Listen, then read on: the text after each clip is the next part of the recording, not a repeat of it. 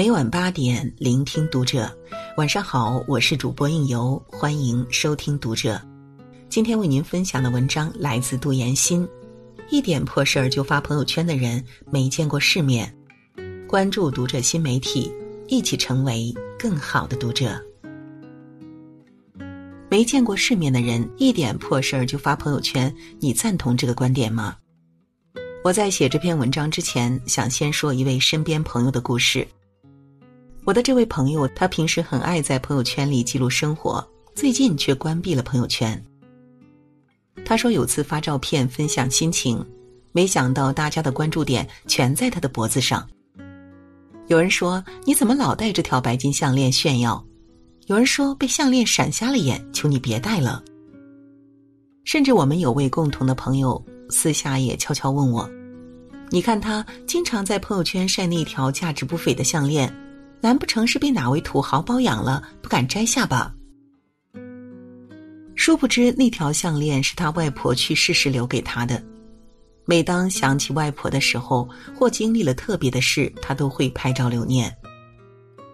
鲁迅先生说：“人类的悲欢并不相同，我只觉得他们吵闹。”你眼中的世界有时并不是你想的那样，而一个人最大的恶意，就是将自己的理解强加于别人，并一直认为自己是正确的。如图，这是一张爱因斯坦的脸型面具，这张脸是凹进去还是凸出来的呢？你一定会说是凸出来的，没错，它看上去就是凸出来的。而下面这个面具的侧面视图。这样看，它竟然是凹进去的。其实呢，这是 BBC 一档节目中提到的例子。为什么看第一张图会让你产生错觉呢？认知学家解释，由于我们从来没有见过凹进去的脸，因此头脑中形不成凹进去的脸的图像。所以说，仅凭一个侧面去评判人的全貌很容易，但也很不公平。同理，很多事你能看到的，其实也只是冰山一角，你无法感同身受，是因为不曾经历过。你所谓的真相，也只不过是你以为。但不知从什么时候开始，很多人习惯以自我想法来猜测事物本身。之前，一张海关女性工作人员身穿一件黑色细吊带裙，在海关行政审批受理窗口办理业务的照片在网上流传。网友认为这位工作人员很不专业，穿成这样办公有碍观瞻。然而我们不知道的是，他其实当天已经事先请过假了。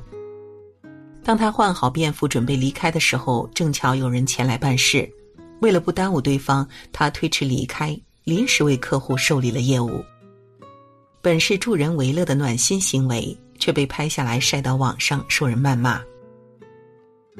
心理学上有一种投射效应。指人常常出现一种错觉，习惯以自己内心的所想所见为标准，以此来分析和判断他人，并以为对方也是这样。这种现象很可怕。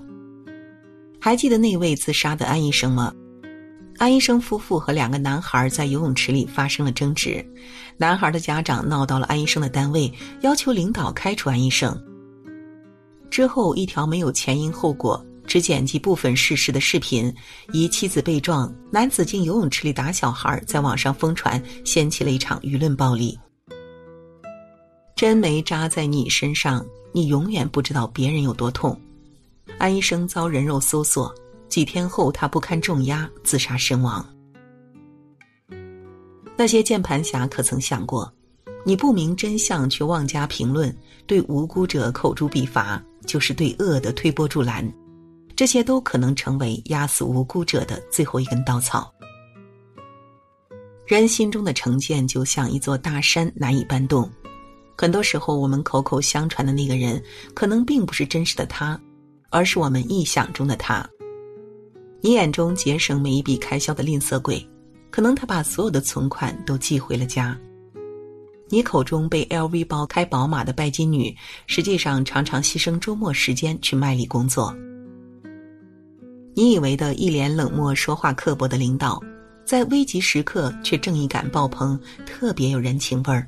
反过来也是一样，那个总是对你和颜悦色的人，也可能是伺机而动的坏人。同样的，在朋友圈发自拍一定就是自恋型人格吗？发旅行照一定就是炫耀吗？有时你想发朋友圈去倾诉生活的难，却被指责矫情、玻璃心、抗压能力差。是啊，谁的生活不苦呢？破事一堆，不值一提。最难过的是，没有人能理解你的心情。现代人的快乐和悲伤都需要一个出口。发朋友圈的初衷本是记录生活和分享心情，其实啊，晒出的闪闪发光的证书是埋头苦干一年的结果；双十一剁手买的大牌化妆品是加班熬过无数个通宵的战利品。所以你没办法否认这些对发朋友圈的人的特殊意义，而有些人却硬生生的把它判定为炫耀，却忘了那才是越来越完整和真实的他。我想到这么一个故事：一个女孩把新买的 iPhone 放在了钢琴上，她同学看到后说：“真能装，把手机放在这么显眼的位置。”女孩笑笑说：“我弹着八十万的钢琴，你却只看到一个七千块钱的手机。”女孩的妈妈对女儿说：“你住着五千万的别墅，眼里却只有钢琴。”女孩的爸爸对妈妈说。你身边有身价十亿的老公陪伴，却眼里只有别墅。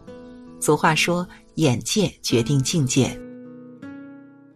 越是没见过世面的人，越容易以自我为中心，眼界也越是狭窄。其实，一个人看不惯的东西越多，他的格局也就越小。当你接触过形形色色的人，见过的世面越来越多，你会意识到，很多用奢侈品的人都不是在炫耀。开豪车住豪宅的人也没有在炫富，秀恩爱晒娃和炫升职也只是在分享喜悦而已。那就是他们平日的生活，我们无需多加议论，看不惯可以屏蔽。我平时也爱发朋友圈，幸运的是无论发什么，朋友都能给予理解，偶尔调侃也无伤大雅。我很珍惜这些善意和包容，也常常给他们的朋友圈点赞。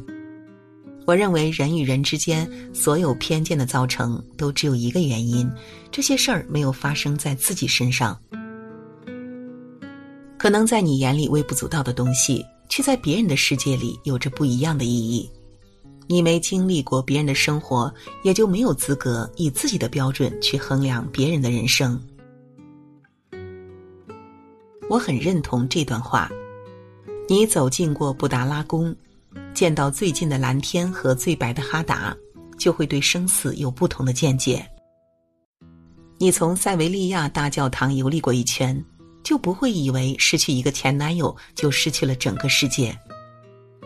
你在华盛顿住上几个月，就不会再有狭隘的反美情绪或者狂热的西方崇拜。当然，所有的这些不是为了让你自己在下次聊天的时候秀优越感，而是为了在任何时候。都能从容不迫、不卑不亢，包容世间万物的多样性，而不会大惊小怪。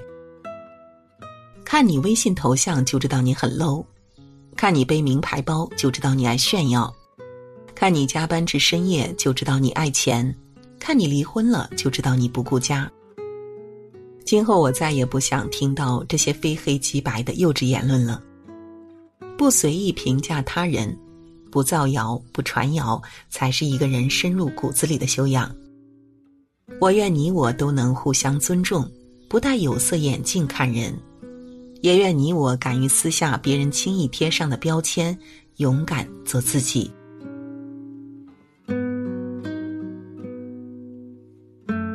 好了，今天的文章就为您分享到这里，感谢您的守候与聆听，我是应由，让我们在下个夜晚再会。